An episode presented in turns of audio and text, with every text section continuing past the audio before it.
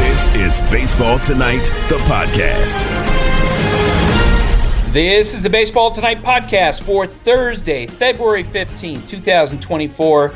And today will be better than yesterday. I'm Buster Olney. Sean is working in California. This was already aligned to be a big podcast. We're going to hear from both World Series managers Bruce Bochy, the Rangers, Torey Lovullo of the uh, Arizona Diamondbacks. We have major breaking news from one camp already, and free agents are still coming off the board. But the big news today Schwink Studios are officially transitioning into a nursery. Taylor Schwink is a dad. Taylor, Oh, congratulations to you and Courtney. Thank you, thank you. That was a clever, clever turn there with your your phrasing. You're a true wordsmith. Uh, I really appreciate you.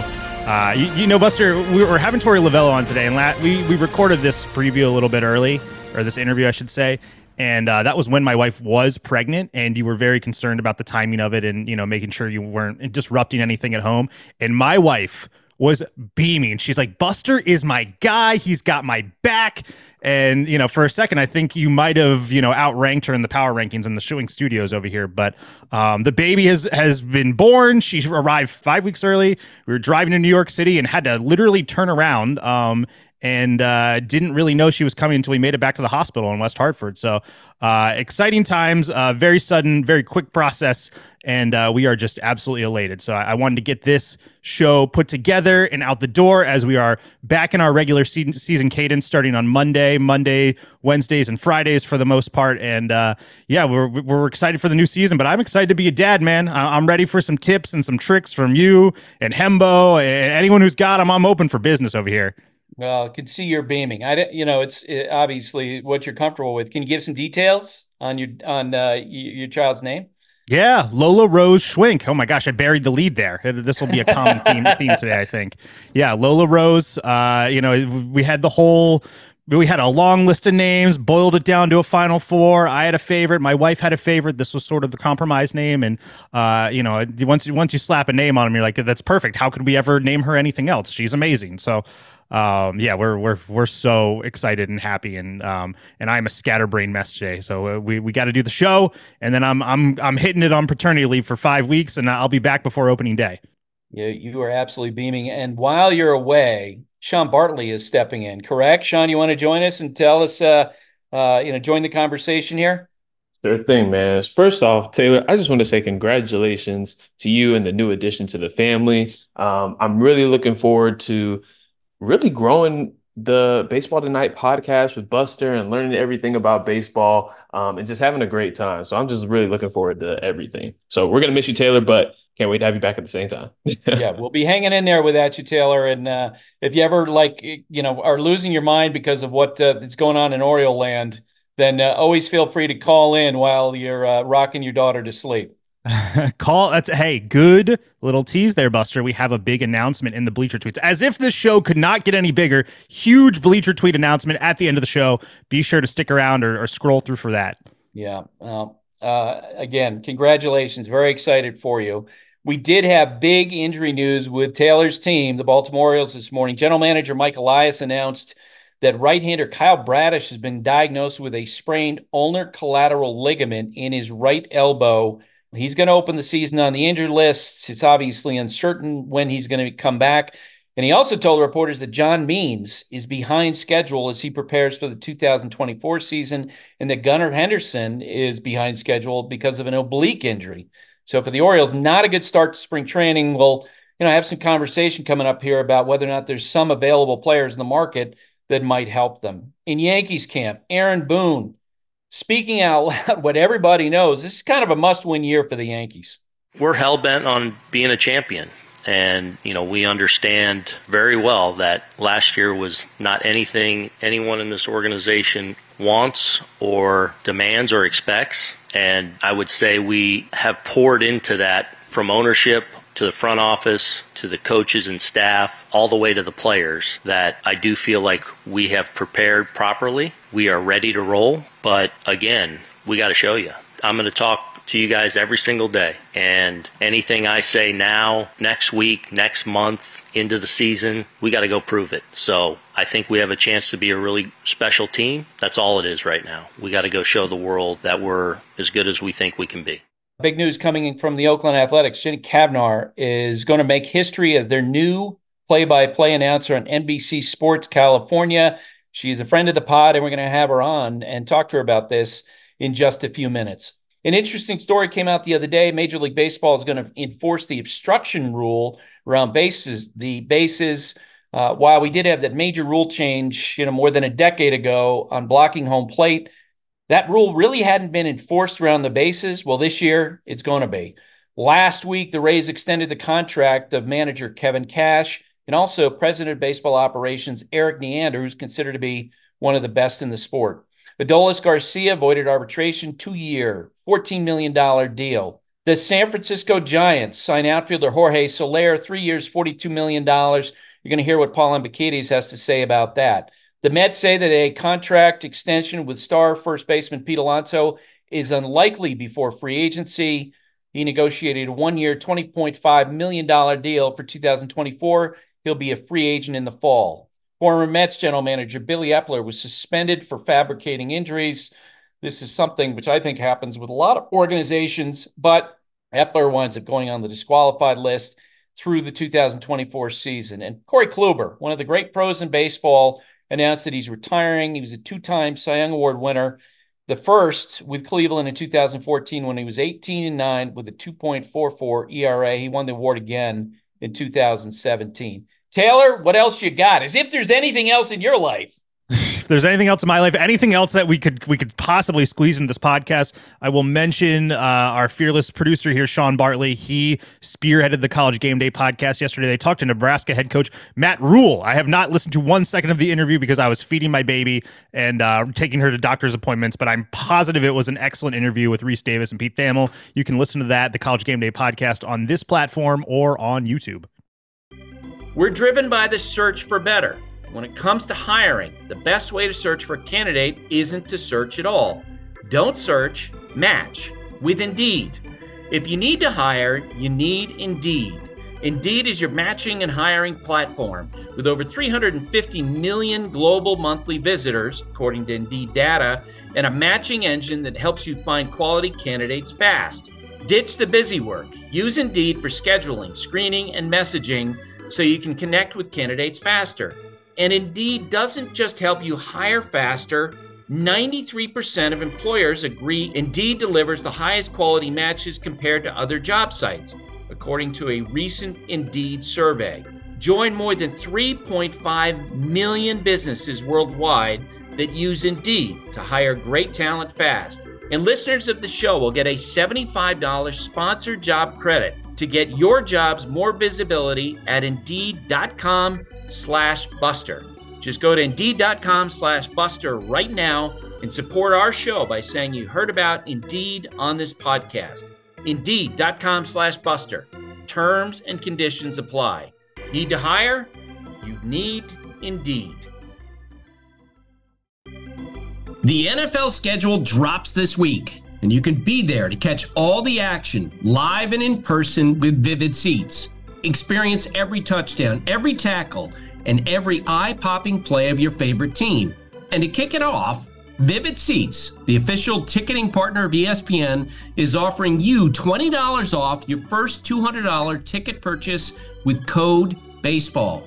That's code BASEBALL. Download the app or visit vividseats.com today. That's vividseats.com com today, code baseball. Vivid Seats, experience it live. Jumping into the numbers. numbers. This is Hembo Knows on Baseball Tonight. Hembo, of course, is Paul Hembekides, who became a father last year. He knows what uh, Taylor is going through two years ago. Uh, he knows exactly what Taylor's going through. Uh, Hembo, I'm going to give you the floor. You give some advice to Taylor. Mm, well, I know um, I know twice what Taylor's going through because I, you know, I go two at a time. Taylor, uh, like like so many of us, just goes one at a time for uh, reasons unbeknownst to me. But Taylor, my advice to you will be this: you will receive advice from everyone, and my advice would be take none of it. All right, trust your gut trust your feel. Only you can do you. You parent that baby girl as best you can and do all the reading that you want, receive as much feedback as you want. But at the end of the day, you're the one that has to do the work. And my advice from having done this now for a year and a half with two baby girls is that my wife and I, we make the best decisions independent of everyone else's opinions. So that would be my two cents. Taylor? That's uh that's pretty interesting, Hembo, because you're such an analytics driven guy. So to, to hear you say listen to your gut, I mean that that that comes across as pretty consequential to me. Oh, look, I mean, if I'm building a baseball team, I don't, I don't need to watch the games. I can just look at the spreadsheets. But look, I, I don't, I don't build a family the way that I do a baseball team. I mean, th- mm. these, these things are, are separate matters, Taylor. But uh, you know, we, we can offline this. I do have a lot of reading material for you if you'd like to go that direction. But if you don't, like I said, just you know, just trust that gut of yours. Hembo, I think you'll agree with me on this. I'm going to tell Taylor, give him a warning on this, is mm. that he's now officially in the countdown for the one of the coolest moments of your life which is as your baby is this, uh, you know, his, her sight is beginning to clear, in your case, obviously her. Uh, mm-hmm. After about five or six weeks, you will go in one morning into the crib and you'll look over the edge of the crib, and your daughter will look at you with the biggest smile of recognition and go, Dad! And that is one of the coolest things you will ever feel. Yes. And in addition to that moment, Taylor, the one that has resonated with me is the time in which you hear them say dada for the first time, because that all of a sudden makes you think, okay, so what I'm saying around them matters. They recognize who I am and they can articulate it. That's when things have really, really started to go downhill. Taylor? Oh my God, Buster! I, have actually because you've mentioned that to Hembo. You know, we've been doing this for a couple years now, and you've mentioned that a lot of times to to new parents. And I have been thinking about it actually, independent of you bringing it up here. So I'm excited for that moment. You know, even even just the random smile. I know she does not know who the heck I am, but I, I still really enjoy that. So I can't imagine actual recognition in her eyes. Oh, it's the greatest, man! Oh man! All right, uh, enough kid talk. podcast. All right, the Giants signed Jorge Soler the other day, three years and forty-two million dollars. A long overdue move for the Giants. What say you, Hembo? Uh, I say this is a great decision for them. I mean, this is obviously a, a player with enormous raw power. It's 132 homers over the last five seasons. Last year, he was in the 94th percentile in expected slugging. And I think what makes him, perhaps more than any other, a great fit there in a very difficult ballpark in which to homer is his track record of doing just that. He hit 16 homers um, in Miami last season at loanDepot, just at their ballpark. That was most in a season for any player since 2017 when Ozuna and Stanton did that. All right, mm-hmm. five years ago, he set the Royals' single season home run record, hit 21 that year at Kauffman Stadium, also a cavern, which is tied for second in a season in the history of that ballpark. And lastly, over the last five years, Buster, there are 53 players with at least 100 home runs. Soler's average home run distance is 415 feet. It is second highest in that group behind only Ronald Acuna Jr. So wow. if you're going to chase home runs in the fourth most difficult ballpark it is in which to homer, you got to find a guy with enormous raw power. And Jorge Soler has exactly that. You know what's amazing is how, you know, as you know, earlier in this winter, they traded Mitch Haniger back to the Seattle Mariners. He basically had this the contract that Soler now gets. I think so wasn't Haniger three for 45 and Soler comes right in there. three for 42. Mm-hmm. And, you know, I, I, I, like the signing. And, and I know this, the agents are like, woohoo, the Giants are involved in the offseason. Mm. Uh, before we get to the Boras five, the five primary free agents, and I'm going to ask you where you think each one of those is going to go. Bad news for the Orioles today. Kyle Bradish is out indefinitely with a UCL strain. And they also, John Means is out uh, for an extended period of time. They're not sure exactly when he's going to be back. What's the impact of this?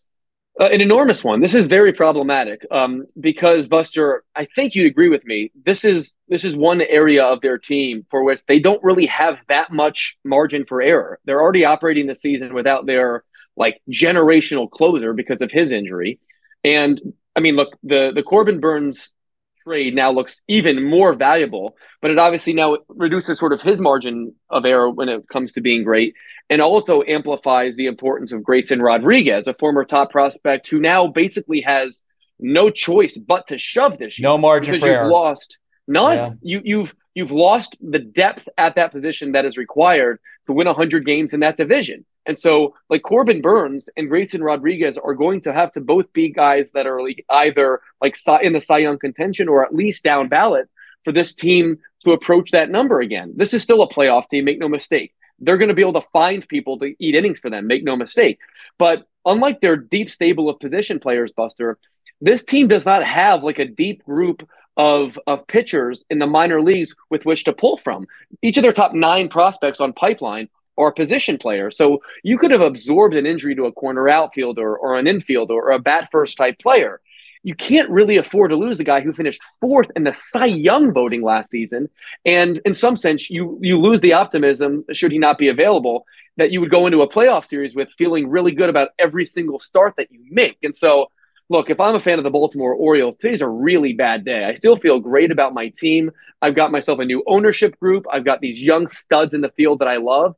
But but potentially losing Kyle Bradish for the entire season or even a prolonged period of time definitely puts a damper on a season. I think the Orioles are entering with as much expectation as they've had in a generation. You know, it's interesting as you were talking, it occurred to me that uh, the, the, the quandary that the the Orioles are in now reminds me so much of where the Cubs were, another tanking team, you know, 10, 12 years ago, where they uh, rightly focus through the analytics. You get the most reliable draft choices, right? You go take a, a Kris Bryant, you lock in on position players, but as time went on, they had an issue with their rotation. Like, how do you fill out those? And they made a trade for Jake Arrieta. Sorry, Taylor uh, you know, that worked out great for them. He becomes one of the best dominant starters. And then they spent a lot of money on Jon Lester to fill in one of those gaps.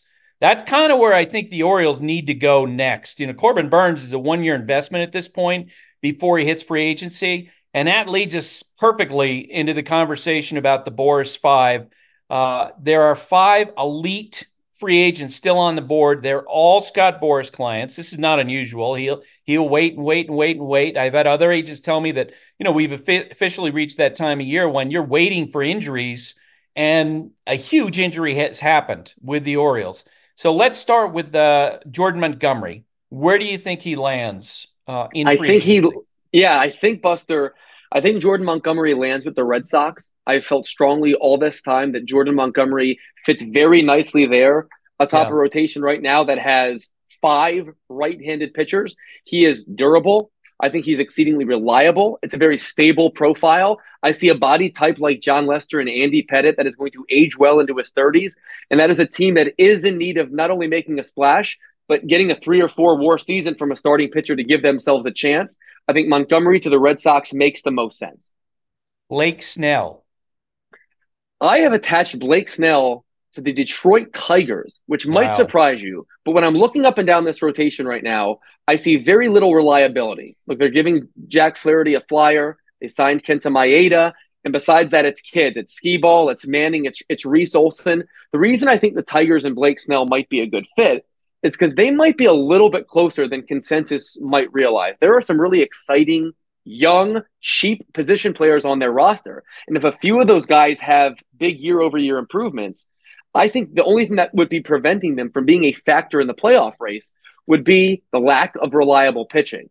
And I think Blake Snell there where they have money to spend presumably or at least not uh, you know a lot of money on the books is a really good fit coming off the season he's coming off of. Of course pitching in a very pitcher friendly ballpark. I like the idea of the tigers opening up their pocketbooks and signing blake snell to introduce them their you know themselves and their fans to an area of competitiveness where, where they've not been in a few years of course. So I'm going to push back on this, and I'll let Taylor be the tiebreaker. Uh, with the developments of today, I think Blake Snell is perfect for the Orioles, and I'll tell you why. I mean, Jordan Montgomery, as we've talked about, you know, he's going to require a six or seven year contract. You know, Boras is going to shoot high. I, you know, based on talking with teams, I think Blake Snell is looking for a big salary, uh, and maybe this would be a case where you could give him an aggressive three year offer. You know, kind of like the offer Trevor Bauer signed a few years ago, and that way you know, you basically would be having him be the most expensive player on your team at a time when Adley Rutschman and Gunnar Henderson, you know, Jackson Holliday are still cheap. And when Snell falls off the board in three years, like I'm, I'm thinking like three years, 108 million dollars, right? Uh, when those guys, uh, when when Snell falls off the board, it'll be about the time when you really got to lock into paying those guys. Taylor, what do you think? Yeah, man, and we, we keep talking about it. This is this is the moment that they, they need to try and go out and seize, even with Kyle Bradish's injury. Like they they, they got to do something to fill out this rotation. So I, I they were aggressive on the trade market with Corbin Burnes. I like this idea, Buster. Uh, I would be so jazzed if they signed Blake now. I mean, again and again, we've talked about it a lot, but their payroll is still pretty low. I, I think it's at like 103 million. Um, I think it, I, I, don't know where it is, but it's it's up from like 26. You know, so it, but it's it's not over 15. So they, they've got some room to spend. This is again, this is the time. They've got guys on cheap deals. Let's let's do something here. Yeah, and you're drawing a line between yourself and the old ownership, you know, run by John Angelos. Mm-hmm. Uh, it would distinguish the team and its direction going forward, and you'll still be able to, you know, because all your position players are young and cheap, you still would be able to, uh, you know, put together a really good team, even if you're paying Blake Snell a lot of money. All right, JD Martinez, what say you? I like I like JD Martinez to Cincinnati. Now that's a wow. team I think that is on the come. Obviously, last year for much of the season, kind of a year ahead of schedule. But that is a very hitter friendly ballpark, especially to the side in which he thrives, and that is the opposite field. Like I can see JD Martinez um, blasting home runs into, into the right center field, uh, decade great American ballpark. And I think there are opportunities, there are there are at bats to be had there. There's also so many young players, and the wisdom and knowledge that he could impart on them to me is consequential. That is a fairly low risk, fairly high reward decision for a team that I think yeah. could use one more right-handed hitter. He absolutely mashes left-handed pitching and is a neutral against um, righties at the very worst. Like he's he's going to be a better hitter for you than Will Benson right now. It looks like Jonathan India might be getting at bats at DH. Who's to say they're not going to trade him between now and opening day? We know that's been a thing. I think that JD Martinez would make a lot of sense for a Reds team that is still sort of one bat away from emerging as a potential favorite to win the National League Central. All right. Uh, quickly, Cody Bellinger, what's your guess? Uh, I think the Cubs. I mean, they make the most sense. Yeah. They have a great partnership. He, he did a great job, you know, blending his skill with their analytics staff last year. There's no obvious reason for me to divorce themselves, so long as the financials are there for both parties involved. Yeah, I think they got to find a middle ground on the contract size. Uh, and Matt Chapman.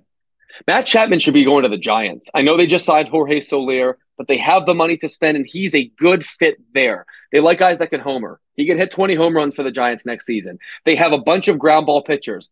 Matt Chapman is still a gold glove caliber defender at the position. He's not going to cost you an exorbitant amount of money. I think adding Matt Chapman to the Giants, which means taking JD Davis's spot at third base, is a two or three war upgrade and could go a long way into them being a playoff contender this season. Dave Dombrowski, head of baseball operations, runs a team that you love, the Philadelphia Phillies. Uh, he kind of mused out loud the other day about the possibility that maybe they could get involved in the free agent market. I don't see it, and it's not because the Phillies don't care and they're not willing to spend money. I think it's because they got to prioritize Zack Wheeler. What do you think? I think you're right. Uh, Zack Wheeler is priority A, B, and C for the Phillies right now. He's going to turn 34 years old in May. But look, Buster, you've covered this game a lot longer than I have guys with, with, with arms like Zack Wheeler, with fastballs like Zack Wheeler, age really, really well. And I think Zack Wheeler can live above the barrel through his 30s. And if he can find a deal for 30 or 35 million dollars a year, say three or four years, that's an extension he might sign, and it's an extension they would offer him. However, we've also seen Dave Dombrowski pounce at opportunities to sign, for example, Kyle Schwarber and Nick Castellanos fairly late in the offseason because he recognizes his ability to spend is a market inefficiency. Do not be stunned if Zack Wheeler gets done. If a Boras client or two remain available, if he takes a swing just because he knows he can spend, and that gives the Phillies an advantage. Yeah, and we all remember when uh, we were already well into spring training when Bryce Harper worked out a deal with the Philadelphia Phillies. John Middleton mm-hmm. making that happen. All right, before you go, I uh, wanted to get your opinion on the, uh, the, the, the, what we heard from Jesse Rogers. The Major League Baseball is going to crack down on obstruction around the bases. Uh, I got to say, this was one of those inequities that always made me scratch my head. Where even after they changed the home plate collision rules, we still had second baseman, shortstop dropping a knee on, in, on base runners coming into the bag. Uh, and I thought that uh, this was something that's long overdue. What do you think? I totally agree. Buster, this has never made sense to me. I played baseball all the way through college, and in high school, I, I played shortstop. In college, all the way through, I played second base. I can count so many occasions in which I drop that knee, the throw is a little late, the guy goes in head first, the base runner goes in head first, so it's not going to hurt my hurt my leg, and I drop that knee down and I tag him out, and the umpire calls him out, and every time the, the base runner freaks out, but every time the base runner could do nothing about it because this was always in the rule book. But I've never really understood why no. it's within the parameters of the rules, right? And so this would then naturally beget people throwing at other people, guys going in hard uh, spikes first into the base to prevent this from happening. So it's definitely a safety issue too.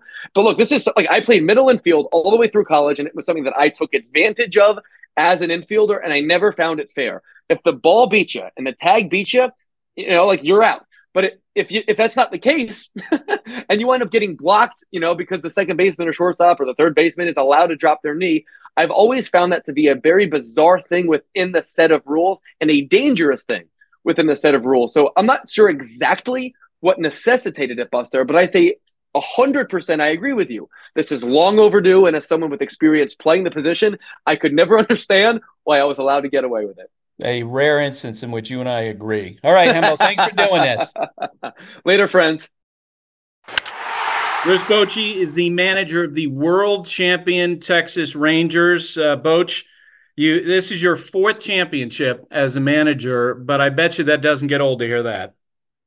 No, it doesn't, Buster. I tell you, uh, you know, when we uh, you know win that last game, uh, the feeling never changes. You know, I, I was asked, does it get old? And uh, I mean, it's it's just incredible when you go through something like that, especially the way we had to do it. They're all special, but you know what what we did on the road uh, as a wild card, it, it, just amazes me still. And I I say, you know, winning World Series, it, it's a gift that keeps on giving. I mean, what the fans did for us at Fan Fest. Uh, you know, all the mail I've gotten, uh, the messages. Um, now we're we're going to spring training, and you know we'll we'll feel it there. And of course, uh, we haven't gotten the rings yet. That's coming up, so it, it's all special. Yeah, so you teed me up perfectly. I was going to ask you about who you heard from during the winter, but before that, I'm I'm going to absolutely sandbag you and tell you that when I asked Dusty Baker that very same question last spring, who did he hear, hear from after the Astros won the World Series? He gave me Sandy Koufax, Barack Obama, and Snoop Dogg. Boch, who uh, who are some memorable people you heard from? Gosh, you know, I, I can't I can't top that as far as uh, celebrities. I mean, I had some really good ones, uh, some good friends. Uh, uh you know, you Brooks and Dunn. Uh, you know, the best was uh, was Huey Lewis. you know, he's from the Bay Area, so yeah, friends there, and he he actually got to manage a game against the Cubs for us, and so right when we clinched it, uh, about an hour later, I got a text from him. He go, "Hey, Boch, what you been up to?" it was just perfect. it's just his sense of humor, and uh, so no, it's good to hear from him. But uh, you know, all you know, a lot of friends, managers, uh, you know, it just it just keeps going, and you know, you try to catch up with everybody. So if somebody's listening, I did not get back to, man, I apologize. I, I think I caught up with everybody. Uh, but I'd, I'd say, uh, you know, Snoop Dogg, no, I, I didn't hear from him. well, I'm curious, Boch, in all seriousness, like, because you've had a lifetime in the sport, uh, you're very well liked, you're very well respected. Uh, what would you guesstimate the number of text messages text messages you that uh, that you got within 24 hours after the last out of the World Series? Oh, I'd say six, seven hundred. Uh, it, it was. It just kept going. Uh, you know, you, all the friends. Uh, you know, what's really cool is ex players that you know sent me texts from the minor league days when I managed there. I was hearing from them. you know, guys that really haven't seen or heard from in a while, like a Lincecum, uh, even Bumgarner, guys like that, and of course Buster and uh, um, all my San Diego crew, uh, the '98 team. I was hearing from uh, them, it, it, it, but it just means a lot to you. It really does, uh, uh, because you, you know, you you play this game to win and try to win championships, but it, you know, ultimately it's about relationships and friends and uh, and you just realize how many friends you have and how, how, many were pulling for you. At least they were saying they were. And but so seriously, uh, uh, that's that's what uh, you know, makes it special for me. All right, so spring training's right around the corner. The start of that. Uh, how much thought uh, do you put in the, to the first time that you speak to the team? Uh, how do you prepare for that? You know, I, I think it's ongoing during the uh, off season. I mean, you take time off. I got away. I went down to Florida. I spent Thanksgiving uh, with my sister. She, she, lives in Amelia Island, and and uh, you know, I I got some fishing in. That's what I love to do. Uh, you know, redfish, uh, speckled trout, and did some surf fishing. But you know, you, you get some time there, and you're starting to think, well, what you know, what you know, what was it about last year that was uh, you know special, or what you know, what what did you learn from it, things like that. But as it goes, uh, as winter goes, you pick up things that you know that you may want to talk about. Uh, you know, I've spent a lot of time with the family, but at the same time, uh, you find your moments. You, you talk to players. Uh, you know, you you'll get something from them. You may see something that uh, could be a, a movie or something, uh, or you know another, you know, the Super Bowl, for example, maybe something there. You know, but you know, you try to, all you know, get better. That, that's what we're here for. You try to improve and uh, grow as a team, and so, uh, you know, I, do I have it down exactly? No, I, will be honest. Uh, you're still, uh, you know, thinking about the message you're going to get across, and you know, we're only a couple of weeks away from the full squad being in there. So, you know, as we speak now, I, you know, I trust me, I've got thoughts in my head. The last time that a team repeated as champions in Major League Baseball was 1998 to 2000 with the Yankees. Jim Leyland said to me, Boch, about five or six years ago, he said, Look, there's no getting around it. The hangover is real. And you know that. You live that uh, you know, in managing the Giants, you win the championship in 2010 and then 2012 and 2014. What have you sort of uh, ascertained about that? About trying to, you know, push the the rock back up the hill the year after you win a championship.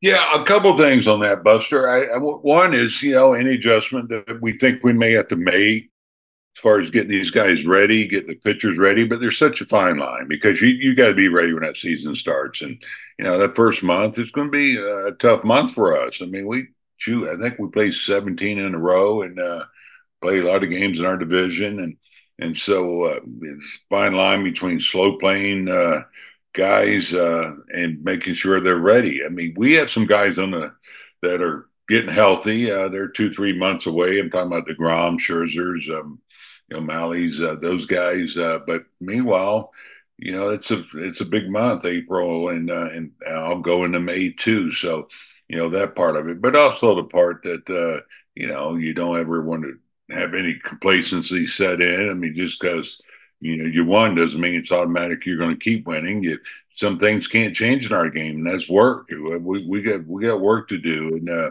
and you know I'm big on the fundamentals, uh, conditioning, things like that. But uh, also, you know, we we we got to be ready. We got to be hungry. We seen teams in our division improve. Uh, uh, so you know, you, you look at Houston. You know, they they've done some things that make themselves better, and uh, it doesn't doesn't get any easier.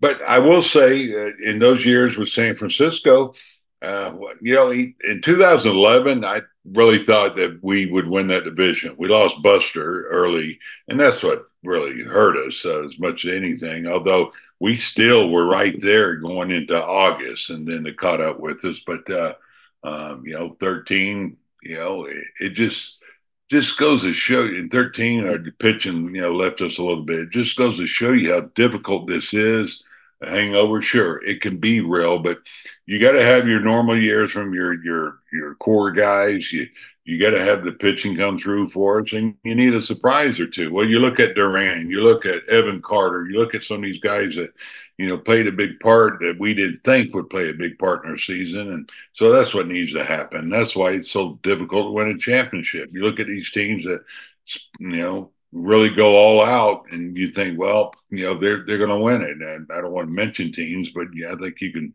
you know, I think you know which ones I'm talking about. It's just yeah. not easy.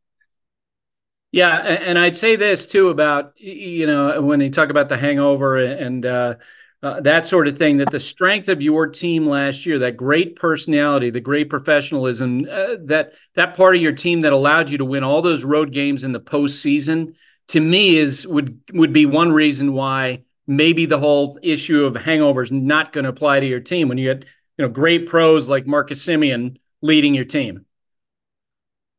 Great point. It, it really is, and uh, it's such a, a, even presence about our club. A very humble group, and so that's that's why I don't have any concerns about that. I really don't. Uh, I mean, they've been getting after it already. Uh, uh you know, Marcus, he's not going to change his workout. Uh, you know, Corey just had to, you know, go through a little surgery uh, to, you know, fix a hernia, but it, you know, he'll be ready. He's uh, Josh Jung, uh, Lowe, uh, Jonah Heim, these guys, no, they, they're not going to change. that, it's who they are. So I have no concerns there on the pitching side.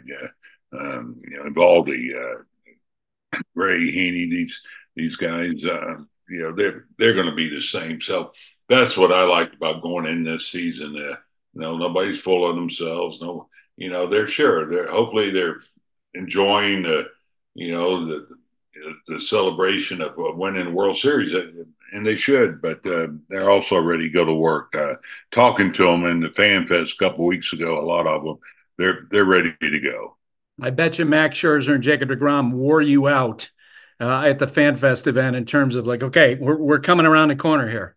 Yeah, yeah, Max. Um, he's I tell you, he's antsy. He's moving around. He's um, you know that's who he is. And Jacob, I know you know, he felt bad about you know what happened and not being available, but he was still available uh, out you know out there in the dugout, uh, being around the clubhouse, uh, you know, just you know doing a lot to you know keep the players up through our ups and downs, and and uh, that's the way Max is too. And so you know he's he's wired, and uh, but anyway, both of them, uh, you know, it's going to be like you know, we acquire a couple big free agents there at the deadline. Hopefully, all goes well with their rehab and uh, they're good to go.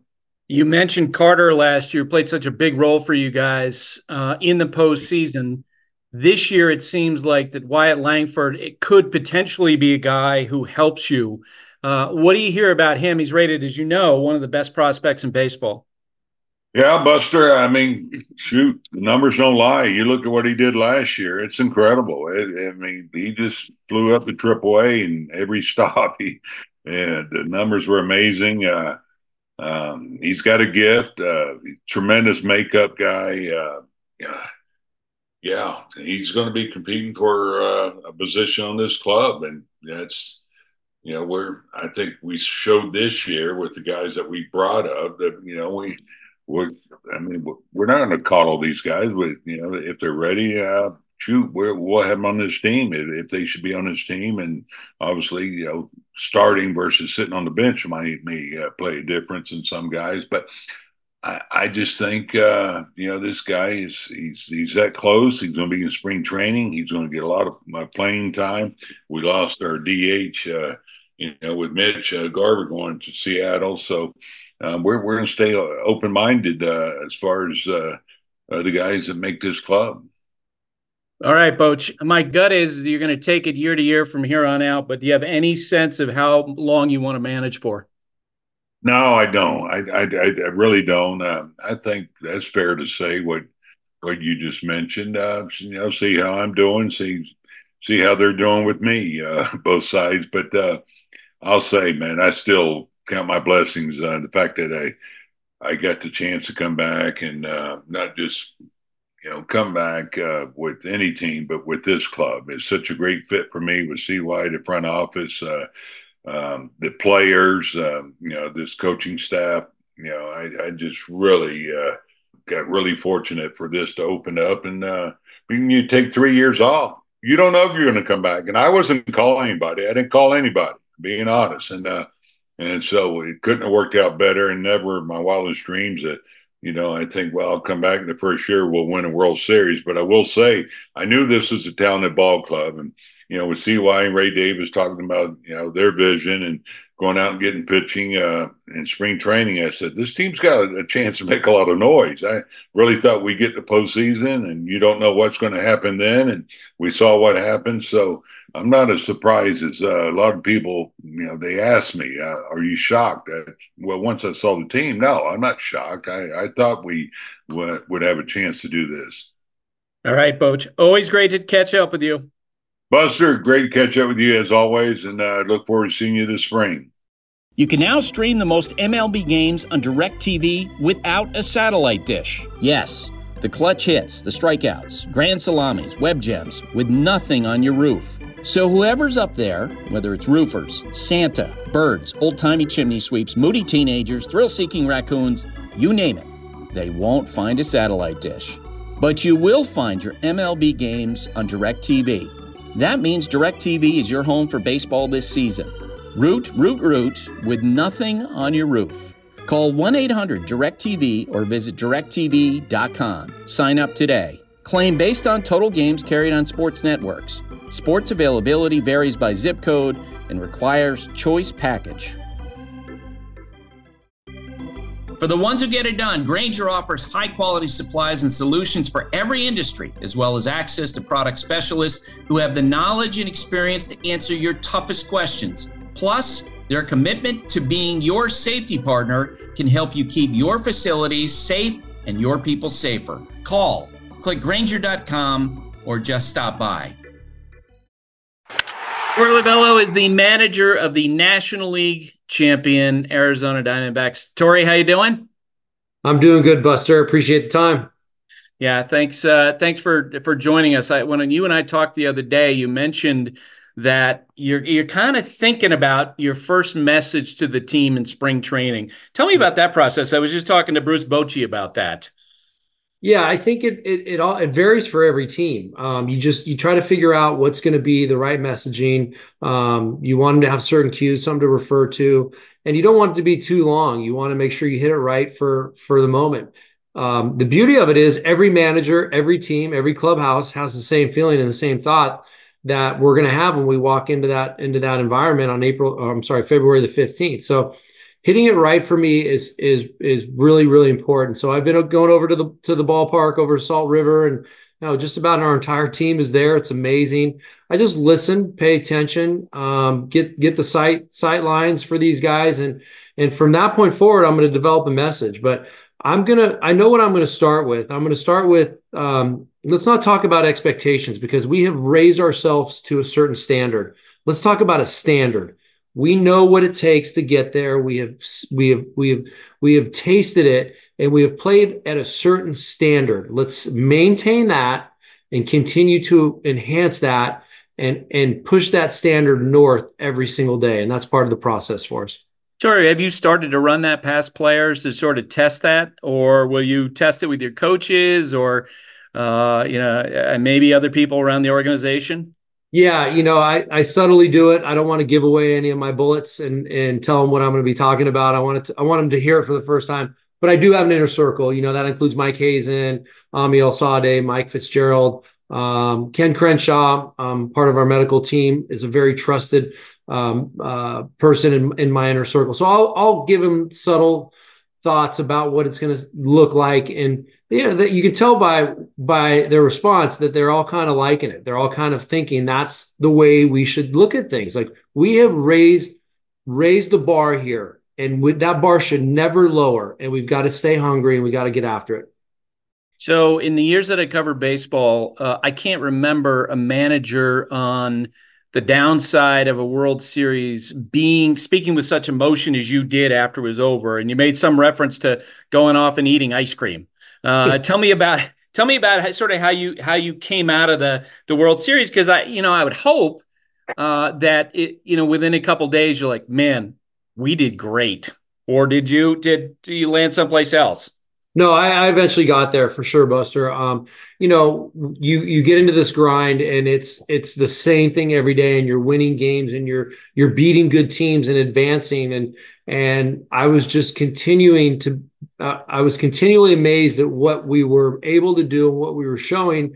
And now we wind up in the World Series, and it's every every kid's dream. It's everybody's dream to call yourself a world champion. Um, we're in it for that reason. I guarantee it and you ask 26 players on every team and every coach, you're in it to win a world championship, plain and simple. Um, when you don't do it, there's just this natural letdown. Um, I feel like I let this community down. I feel like I let the players down. I let the, the, the front office staff down. Um, and I was absorbing that and I was feeling that. And I didn't want to, I didn't want to compartmentalize it. I wanted to let people know that I was sorry we we had a great year, but it wasn't where we wanted to get to because we talk about winning a World Series. Everybody does.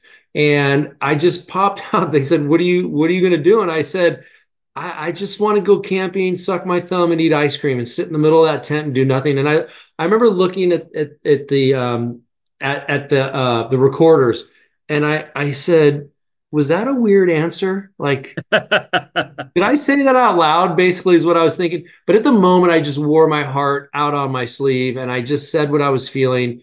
And I think a lot of people appreciated it, and they could align with me very well. So how did you kind of work through there? And did you have a a converse? Was there a particular conversation that you had with someone that kind of moved you past that? Yeah. Um, you know, what's funny is the next day I, I went back to the ballpark. Uh, we did our exit meetings. Uh, I'm sorry, um, the exit PR. I got home, didn't feel good, took my temperature, had COVID got into bed. I don't know what happened, Jeez. but I ended up getting COVID the day after the season. Oh my God. Yeah, it was crazy. It was almost like it was waiting for the season to be over and I was my body was fighting off. But yeah, I, I had a lot of really natural and deep conversations with my wife. My wife was who's been a part of my life, my baseball life, and it, it gives me great perspective. She sees, she knows me so well. She sees me for today, and she's able to broaden the scope and see see the bigger picture she knows me to the point where she let me absorb it for a couple of days. Um, and then the ice cream did start to roll in from fans and friends. Uh, and, yeah, how much did you get? Uh, we got we got a lot. We got a lot. And you know, I was thanking people. People were putting their first name. You know, hey Torey, enjoy the ice cream from Scott. And I'm like Scott. So I thought it was Scott, my buddy from the D-backs, right? And I call up Scott. And I'm like Scott, thanks for the ice cream. He's like, uh, no, man, it wasn't me. It was another Scott. So that that happened quite a bit. Um, but it was really it was over ice cream where we started. I started to laugh a little bit um, and started to see the other side of it. And she said, "Just promise me you'll slow down enough to appreciate what you guys did." Because it was pretty remarkable. And she was emotional too. She was she was sad. She was bummed. She was bummed because we didn't win. She was bummed for me. It's my sports system. But she was the one to open up the open up the the perspective and say slow it down. And probably a week after i started sort of look at it differently. And then I started making some phone calls to the players to tell them how proud I was of them. All right. It's not a secret that the Dodgers are the, you know, the the big financial terrain in the National League West. So tell me how you've been processing what they've been doing this winter. The Ohtani, uh, the addition of Ohtani, the addition of Yamamoto, uh, all the bullpen changes that they've made. You know, re-signing as you you and I speak, that we just got the news that Clayton Kershaw, not surprisingly, is going back there. Yeah, yeah, not surprised by that at all. Um, Clayton Kershaw is, is, is a is a great Los Angeles Dodger, and he deserves to to be back there. And I'm glad that that's part of part of um, part of his decision and where he's landing. Uh, you know, I will say this: not surprised at all. Um, the Dodgers are an unbelievable franchise with unbelievable players, and they just keep getting after it and keep bringing unbelievable talent to that team and that organization. It's Freddie Freeman. It's it's um, Mookie Betts you know, the um, Ohtani, Yamamoto, and and we embrace that challenge here in Arizona. We talk about it. We we talk about some of the challenges that we have financially. We know that it's it's out there. We know the landscape. Mike Mike gives us the information. There's no surprises. We are who we are. And at the end of the day, we embrace it and we consider it an unbelievable challenge in Arizona. We talk about having to do a lot of the little things, winning the margins. We we call winning the inches. Um, and because they're all over a baseball field. And when you prep right and play right and have great expectations that you're going to believe in what you're doing, you can go out there and do some amazing things. The Dodgers are the Dodgers. They're going to be a wonderful team this year. Everybody knows it. We have to play them X amount of times, um, but we're not going to play them every game. And we got to go out and take care of our business, embrace this challenge. And not one person ever talks about payroll or what the Dodgers are doing in Arizona. We look at it from afar we accept it and we move on because we are mostly concerned about what's happening inside of our world, inside of our clubhouse, knowing if we take care of our business, we're going to be just fine. Two more for you. You, uh, the big financial bullets that you guys spend this winter: Eduardo Rodriguez, Joc Pederson. Why those guys, and what? How do you see them fitting? Well, the Eduardo Rodriguez one was uh, something that, that materialized really quick over the winter meetings, and um, you know, we we sat down and I've been in I've been in those meetings with the players and the agents, and, and sometimes they're as short as five minutes, seven minutes, and and this one went well over an hour, maybe an hour and a half. And we reconnected with Eduardo. We had him in Boston um, when he was traded over from Baltimore. We, we, we raised him in Boston for his early big league years. And we all felt a very strong connection to him back then. And that connection and that bond, you could feel it and sense it over that hour and a half meeting with he and his agent sitting in Mike's hotel room in Nashville, Tennessee. Um, we knew that it was going to be maybe a little bit of a financial burden. We, I, I'm not involved in that. I know it was just listening, a fly on the wall. But we love Eduardo Rodriguez's makeup, his ability to compete and win baseball games. And for me, once we had the opportunity to sign him, it was a no brainer. Joc Pederson, much in the same. Um, you know, we were looking for a DH. And if we had done this early in in in the offseason, we probably would have gone after somebody that could have been right-handed. But with Gurriel re-signing, um, we got uh, Geno Suarez in combination with Moreno and and Walker, some middle of the order right-handed bats. It kind of shifted over to the need of of us uh, having us having a need to bring over a left-handed hitter. And when we started talking about it, Joc, we got on on a Zoom meeting. He said, "Look, you know, there's however many starting pitchers, right-handed starting pitchers in the NL West." He said, yep. "If there's 20 of them, 14 of them are right in my wheelhouse. I will have a monster year if I face these guys." And I heard that loud and clear. And Joc is a brilliant baseball mind. He is very talented. And I didn't know him. I just know him from him running around the bases, from hitting extra base hits from the other dugout. And there's a special player in there. We want to get that out of him. And we feel like we vetted that and he's going to fit right into our culture as well. All right, last one. I mentioned to you the other day the thing that just absolutely jumped out at me being around your clubhouse was the absolute honesty that you could feel from you to the players, from coaches to, you know, players. And there's no point in getting into specifics that I saw, but tell me where that developed and did you feel the same way? Because it's it's pretty unusual, especially in this era where it feels like there's a lot of rear end kissing. Uh, it feels like in a lot of clubhouse, in your clubhouse, jumped out at me in that regard. People were just dead honest. Yeah, man, that makes me feel so good. Um, because we try to make a difference. We try to be different. And you, once again, you're talking about winning these little inches and these margins. When you give players ownership in something, when you give players a, make them a part of the they're not going to make every decision but when you tell them to do something and they're able to ask why and you give them ownership i think there's an all in perspective that we walk around with every single day. We the backbone of our of, of our culture it starts with love trust commitment and effort. And you can ask the players if they feel that i guarantee you they feel it from the ground up and it's a real thing. Um, it's real because we talk about it. Those words we define, we talk about it, we define, then we give a meaning because everybody talks about, oh, be accountable, um, be adaptable. What does it mean? We define it. And these guys understand how important it is inside of our world. And really the key, the key for me is one of the first things I tell these guys when I sit down with them and I'll get ready to say it to them. Remember what's important to you is really important to me and you need to ask why, you ask why. And if I don't have an answer, I'll find it. So I tell our coaches, you better be prepared to answer the question why when you make a statement. And it becomes a situation where there's all time buy in and it's very, very powerful. I came from a generation when Sparky Anderson told me to put my hat on right and do 10 push ups, I did it. And I did it because I respected him and that's how I was raised in this game. But the players are very smart and they're very understanding and they want to know why. And back then I wanted to know why too, but I was so intimidated that I never asked Sparky why. And I think we brought that along in our culture, finding out and asking why. All right, Torey. Well, thanks so much for doing this. I appreciate your time and I'll see you in spring. All right, Buster. Have a good one, man. I appreciate the time as well. Zero, zero, nine, six. This is the numbers game with Sarah Langs. Sarah Langs, reporter producer from MLB.com.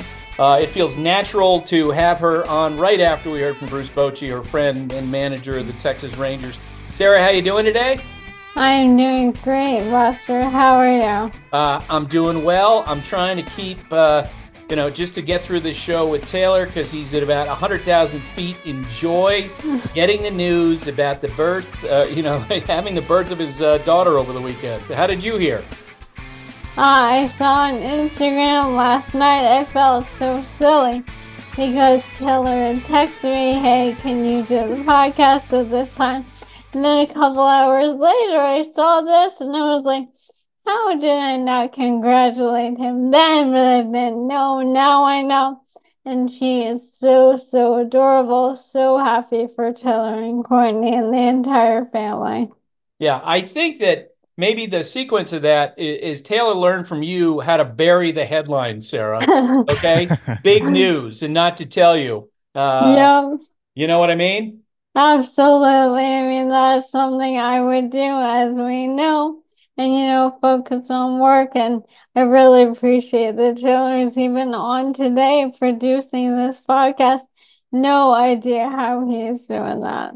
Well, he's just doing it for a day, and then he's headed off into uh, paternity leave, and and uh, we will muddle along along without him. Uh, that's for sure. You know, does a great job. Sean, very capable of uh, of stepping in here. All right, Sarah, let's play the numbers game.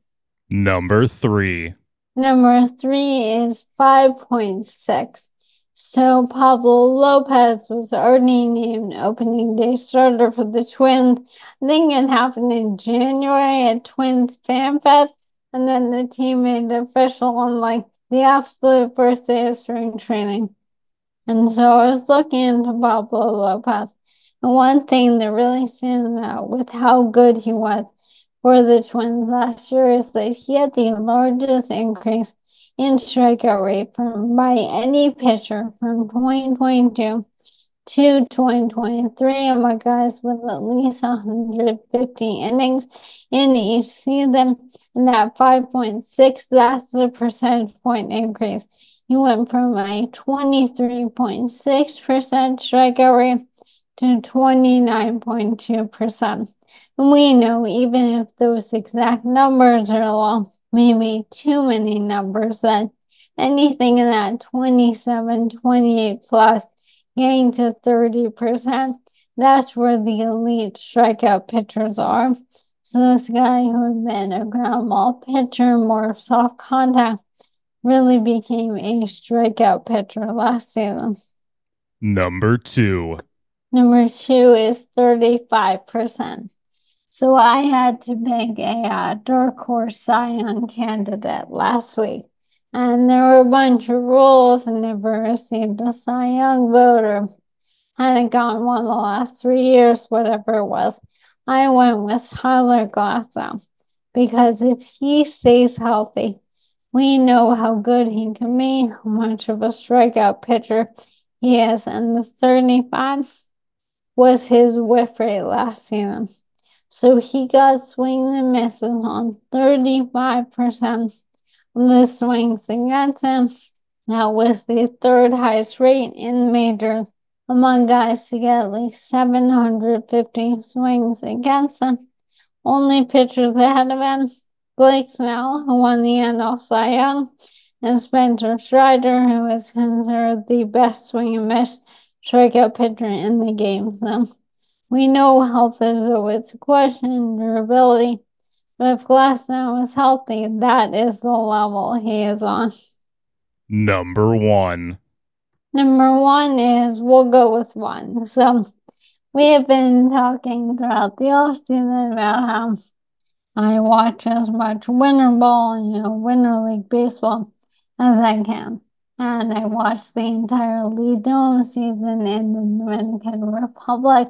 And then this all culminates in the Caribbean Series, which this year was on the MLB Park in Miami. It's the winners of all of the winter leagues throughout the Caribbean. They come together and play for the ultimate winner. This year's winner was Tiburones de la Guaira which is from Venezuela. It was their first ever win for that team and the first Venezuelan team to win since 2009. And there was so much fun with this. So Ozzie Guillen was the manager. He is now one of two managers to win a World Series and a Caribbean Series. The other is Tommy Lasorda who won with Tigres del Licey from Lidom back in the 70s and toward the end, not in the championship game. in one of the final few games, was a no hitter, complete game, one guy, no hitter. And it came from Venezuela pitcher named Angel Padron with the second no hitter in Caribbean Series history. The other was in 1952 by a guy named Tommy Fine, who had been playing winter ball for Cuba that offseason. It was against Venezuela. So again, Ozzie Gann, two MLB no hitters from Mark Buehrle, and this one now. And the pitching coach, Carlos Zambrano, who threw one of his own. So now we're fully on full steam ahead on MLB stats. They want to wrap up the uh, winter ball season for everyone. Well, and I know how much you love that for sure. You know, I mean, what, what, we did that event from my old high school a couple weeks ago, and you got the TV on. I could see the reflection in your face because you're watching uh, watching the Winter League game. So last week, uh, we found out that know, there's a presentation to the Major League Baseball owners about possibly having MLB players in the Olympics. And the moment that I saw this, Sarah I was like, "No way! They're not gonna. They would not cut into the schedule." in that much of a significant way uh, and essentially give up home dates for these teams. I, mean, maybe it could work, maybe it couldn't, but it feels like we've been having a parallel conversation on the WBC. And the bottom line is, I don't think owners are going to give up the home dates that they have during the summertime when kids are out of school. What was your instinct? Yeah, I mean, there's certainly a lot of logistical issues that way, but you know how I am. I'm idealistic, I'm optimistic. And the first thing I thought of was how much of a success the WBC was last year. I know there was the major injury with, um, of course, uh, with uh, with uh, Puerto Rico and everything, and the fact that that affected the Mets season. But overall, the excitement for you know um, international baseball and all of that was so high and we saw how much guys were into it. So if there is a way to figure it out, I mean, whatever that may be, maybe a shortened season those years, I have no idea what's doable and what's feasible. We know the energy would be there. And so I would love to see it in some way, but I have no idea how you pull it off. Yeah, and we saw how much the Dream Team helped out the NBA uh, in 1992, and and maybe that you know maybe that's the big picture view that the owners should have. But I, would say I'm, I'm I'm skeptical that the owners would give up dates. We'll we'll see how that goes. All right, let's play a rapid fire round of the mm. Boras Five, and just get a guess from you as to where these guys are all going to go. Cody Bellinger, where does he eventually sign? I feel like he ends up back with the Cubs at this one It kind of feels like after the offseason has gone maybe a bit more slowly than he might have expected. I always tend to expect those players to return to a team that knows them, knows how the changes went. And all that is we've discussed. The Cubs still need one more big move, I think, to really justify the hype that comes with what they did early in the offseason with getting Craig Counsell. Third baseman, Matt Chapman. Oh my goodness. I'm going to say the Giants just because I know my mom wants to hear it. We've seen some moves from the Giants lately. Obviously, getting Jorge Soler. Would they spend money on another guy? I'm not entirely sure, but I would love to see him there, so I'll go with that. Uh, Jordan Montgomery. You know, I was thinking about the Astros yesterday and the fact that we saw that Justin Verlander is a bit behind schedule on coming back from his, I believe, shoulder injury. And I feel like the Astros might feel compelled to make a move. That is one that feels like it can make a lot of sense. So I'll go Houston. Blake Snell. See, this is the one I keep struggling with. I want him to be on the Mariners. I love the homecoming that team has not indicated that they're going to um, make a move like that. So I'm really, really not sure that whoever wants Montgomery doesn't get him or vice versa. Something like that. I I really, really don't know. I'm gonna flee in the fifth here. All right. And lastly, JD Martinez. I can see him ending up on a team like the Cubs if they don't get Bellinger. Again, I'm expecting them to do something. Maybe that's the answer for Saul as well. And I'll use that just to say that I really expect them to do something else here in the next few weeks. Yeah, especially since I mean, if you say sign JD Martinez, he's a one-year guy, right? I mean, yeah. and that's the Dodgers' choice with him last year was based on the fact that they could invest a short-term deal. All right, Sarah, thanks for doing this. Thanks so much for having me, Buster. Jenny Cavnar is the new play-by-play voice of the Oakland Athletics. We got that announcement uh, yesterday. Jenny, congratulations. Thanks, Buster. I appreciate it. Looking forward to baseball. Are you in spring training yet? It's that time of year. Let's go.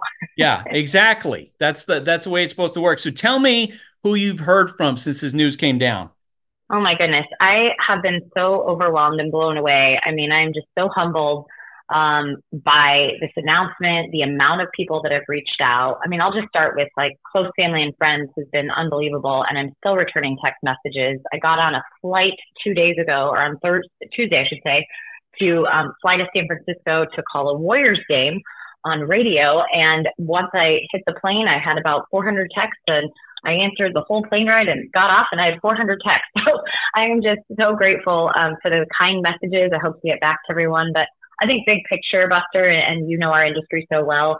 Um, I, I am so grateful for all of the managers, general managers, reporters, um, great, amazing hosts and writers like yourself, my colleagues around the industry who have reached out. I just, um, I am so, so blessed by all those relationships and um, it was really cool to hear internally from all them. But then i just i have to mention billie jean king i mean that was pretty uh, yeah awesome. that's what i was wondering. That's so cool. Yeah that was pretty awesome. So um, I, yeah just overwhelmed. So tell me about hearing from her. Did you did, did you know her before? Did you know she had your number? How did she get your number yeah, I mean, she just sent that tweet out, and it's um, not the first time, which is super cool. Back in 2018, when I called my very first major league game for the Rockies and the Padres um, in April of 2018, she actually tweeted then, and that was the first time um, that I had heard from her, and we had exchanged some messages. Um, you know, via Twitter, and then I got the chance to meet her in person during the All Star festivities in Los Angeles two years ago. So I have a great picture with her and had a really nice conversation with her, very encouraging. And um, she she's just such a champion for women, always has been clearly, but it, it's amazing that as the decades fly by, she is so in tune with what's happening and continues um, to make waves in our industry. Well, and I guarantee you're going to see her during the year because, as you know, she's a big baseball fan. Yes, it'll be really cool to see her uh, at Dodger Stadium. I need to keep the schedule. Like I got to get going on this. I got to get my planner out, color coded, who I'm going to get see in what city, all the fun things. Nice. So when did becoming a uh, when did it become a goal for you to be a play by play person in uh, for a major league team? Yeah, you know, I think my goal was always to be a sports broadcaster, and um, when I set out to do that, and um, that intersected with a with a great love of baseball. You know, growing up with my dad being a longtime high school coach, baseball coach, and getting the opportunity for my first job in the game in 2007 with the Padres, um, I was just happy to be there. I mean, I, I had no idea that that was something I was going to be made for.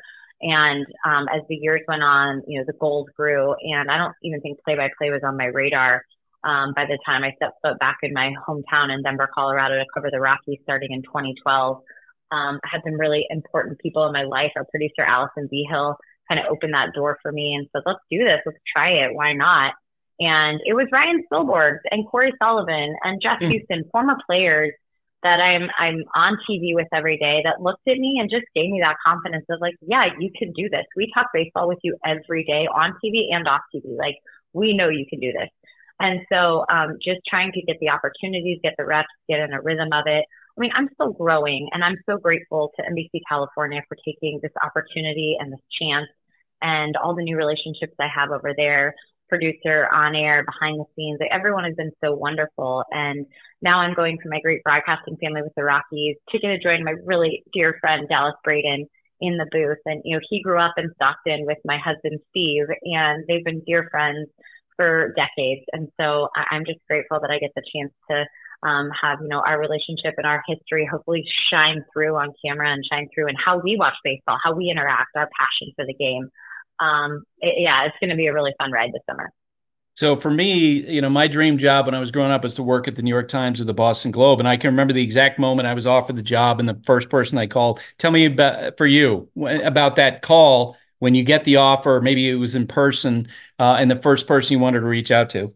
Oh my gosh, so many. I mean, I, I think obviously my parents, you know, they um, they instilled in me at a very early age that you can do anything, and I don't think they knew that it meant this world that's opened up for us. And so I think just always being there, their support, their love um, was super special. And then you know, just reaching out to people in our business that that have meant so much and and really touched my life. And then um, a long way down the road of that, I, one of the first people that I told when I really wasn't supposed to tell anyone was Kate Scott, who's the voice of the yeah. Philadelphia 76ers. Um, I had a great opportunity to meet her in person. We've been longtime communicators on social media and texting and have a ton of mutual friends in the industry, but I just reached out and we went and got breakfast and I was able to share the news with her and have a moment of really just having her give me the lay of the land, what's about to happen in my life and what this means and us to encourage each other. I mean, she's been through it uh, being one of the first voices in the NBA and Lisa Byington is so amazing. One of the first, one, the first voice hired in the NBA. Uh, with the Milwaukee Bucks. I mean, they have all been very dear friends, and, and I'm so grateful for their support. And I was really excited to share that news with Kate as well. All right, we all know with the A's, there's the, the open question of uh, where they're going to play, when that all starts. I mean, I know you well enough to know you're focused on 2024 and uh, the current roster. As you prepared for this, give me a player or two you're excited to see the development of. Yeah, you know, it, that's so interesting because uh, everyone's asking, oh, what, what are you excited most about this job? And my answer is probably not going to be the answer that a lot of people would have, but I'm excited to be with a team that's young. This is something I have experience with. You know, the Rockies for the last decade minus two years haven't been to the postseason. They've had a lot of young players that they've had to develop. And I've enjoyed that process of getting to know those players um, before they make their mark or the struggles they go through before they kind of turn the corner. So I- am really excited to get into that. But I think for me, it starts and ends with Zach Gelof. I mean, you look at a guy that didn't debut until the middle of July and the numbers that he was able to put up, the experience he was able to garner in Major League Baseball last year, and then take that into the off season and just go to work. And so when I get to spring training next Tuesday, I am gunning for him. I'm sure uh, anyone else who covers the Oakland A's as well. But that's someone I want to get to know early and um, really excited to watch his game develop. I'm also excited, Buster, let's be honest, when you look at the starting rotation right now for the Oakland A's, like those are major league pitchers that they have on there. I know some of them have struggled and they're looking for bounce back years. You know, Ross Stripling, what does he have left? Alex Wood. Um, but you know, having that caliber of major league experience, like I think they finally have a little bit of depth up there that hopefully some of these games are a little more competitive. And um, you know, I'd be remiss to say like I'm excited to meet Mark Kotsay after all these years. I don't have a relationship with him, but obviously I've had a long relationship with Bud Black and Phil Nevin and Dave Roberts and a lot of these guys that come from the San Diego, uh, you know, portion of the country, and they're all very close to him and have just been sharing wonderful things. So I'm excited to get to know Mark Kotsay through the process. Well, that's that's awesome. Kotsay is a great guy. Um, congratulations again, Jenny, uh, and uh, I, I look forward to hearing you. Buster, I appreciate you so much. You've always been such a big encourager in my career, and um, just thanks so much for for the time today. Bleacher Tweets. all Alrighty, Buster. Bleacher Tweets for Thursday. And I got to say, this announcement here, Bleacher Tweets will never, ever be the same, Buster. We went into the off season, you know, we're trying to improve the pod and, you know, got some feedback from the listeners. And wouldn't you know, the Bleacher Tweeters want more Bleacher Tweets. They want more of themselves. Can you believe it? Oh, um, I totally believe it. You know, we get yeah. strong opinions all the time. We see them on social media all the time. So this will be great. Yeah, I'm I'm excited. You know, we're going to oblige our cherished listeners here, and we are officially opening the Baseball Tonight podcast Bleacher Tweet voicemail line. So now, instead of just tweet, you can still tweet, still send your tweets in, but you can also give us a call. Here's the number. It's going to be in the show notes every single time. So if you know, it's not it's not a top of mind thing here, but uh, it'll be in the show notes. So if you're ever like, hmm, where what's that number again? Here we go. It is four zero six four zero four eight four Do you recognize that area code, Buster? Yes, 406 404 8460. That is a Montana number. How did you get that? It's the first time I've seen it, uh, the, the news of this, that you got a Montana line. How did you manage that? the magic of the internet and Google Voice, Buster. It's uh, it's a great thing, and I and I thought it was appropriate to uh, to align the area code with your residence. So nice. make people so feel there's like some voicemail box up in Billings, or maybe up in Cutbank, maybe here in Bozeman, but Montana number. I appreciate it. That's pretty cool. Yeah, yeah. So call into the the voicemail line. Again, it's 406 404 8460. It'll be in the show notes. And uh, we, through the years, also, we've had a lot of people be like, eh, I'm not really into Twitter or X or whatever we're calling it these days. And they're looking for like a good way to send a question. So if you don't want to tweet it, you don't want to, you know, chime in on the voicemail, you can email us at bleachertweets at gmail.com. Again, bleachertweets at gmail.com. It'll be in the show notes. We will keep it there. So send, send a, you know, send your thoughts in. Try and keep your voicemails brief. I know that, you know, there's passion and uh, excitement from from people and they want to get their point across but uh, you know you you definitely have a better chance if you are succinct and uh, you know to the point uh, you know, no promises that your voicemail will be played on the air, but you know, we we generally pl- you know answer most bleacher tweets, yes. so I'm sure that the voicemails will not disappoint either. Yeah. Well, thanks for doing that. I think this is going to be great. Yeah, very, very excited for it. Again, the numbers in the show notes, the email addresses in the show notes. It will continue to sit there. Um, let's let's move to the tweets here. Andrew Campbell, our pal at Real Camp Drew, writes in: Buster, myth or fact? The Yankees have to overpay way more than other teams in trades. No one wants to help the Yankees win number twenty-eight, and it seems like they always have to send their top prospect or give away more stock in order to land players on the trading block. Uh, Drew, I, I would agree with you. I don't think it has anything to do with other teams like uh, you know having conspiracy against the Yankees, saying we want to keep them from winning. But they understand that the Yankees have a lot more resources, so you can hold out, right? You can ask uh, Brian Cashman for the extra ten percent, and that was a perception about the Soto trade that you know they gave up a pretty good, uh, you know, pretty good, pretty good group of players. Zach Beeson at Zach Beeson22 writes in Buster, I went to the Caribbean Series final in Miami. I want that atmosphere at every ball game. Would love to hear Ernesto Jerez or Enrique Rojas on the podcast sometime. Yeah, we'll do that sometime. Super. John Lewis at John Four Aiden writes, and you're deluding yourself about Altuve as a Hall of Famer. Beltran had a Hall of Fame career before the scandal, but outside of the Astro bubble, all, Altuve is seen as shoeless Joe in orange. Will writers from New York or LA ever vote for him? What say you? So a couple things about that. Jose, first off, shoeless Joe Jackson was among the players kicked out of baseball for throwing a World Series. Right? Jose Altuve was on a team where they stole uh, you know, they stole signals and relayed them to hitters. And all the evidence is Jose Altuve was a guy who was like, I don't want to know what the pitch is. I just want to play. You know, he wasn't really involved in that. Uh, I, I, completely disagree with you, John. I, I think he is going to get the Hall of Fame. He's going to finish his career with like 2,800 hits. You know, he's one of the great postseason performers of all time, and his numbers. Uh, he's Gold Glover. Uh, I no, I, I think he's going to get in. Yeah, I mean, if unless you're like a salty Yankee fan, I, I mean, like it's reprehensible that they cheated, but like I don't really care anymore personally. And he's so much fun right. to watch. So, um, let's go to our last. And I do think of, it's important yeah. to say this. And I've had this conversation with Astros players. Like I do think the Astros took it to a place where other teams didn't. They advanced it to where other teams didn't, but they weren't the only team stealing signs. I think other teams are doing it more intermittently. They had less of a refined system, uh, less brazen than the Astros did. But it's it, it wasn't as if the Astros were alone in doing this.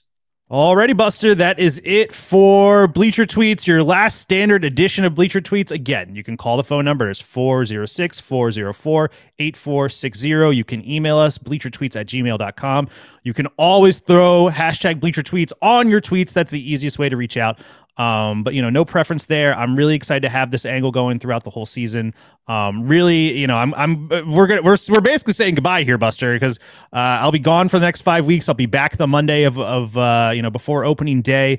You are in excellent hands with Sean uh, and Adrian Zuleta as well.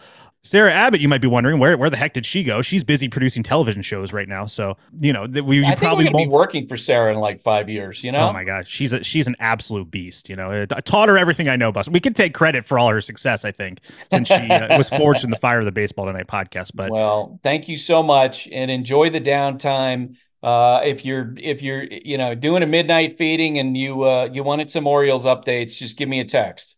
Absolutely, Buster. Really appreciate it. Thanks to all the Bleacher tweeters who have reached out and, and all the kind words from from everyone involved with the show. Thanks, everyone. See you guys in five weeks.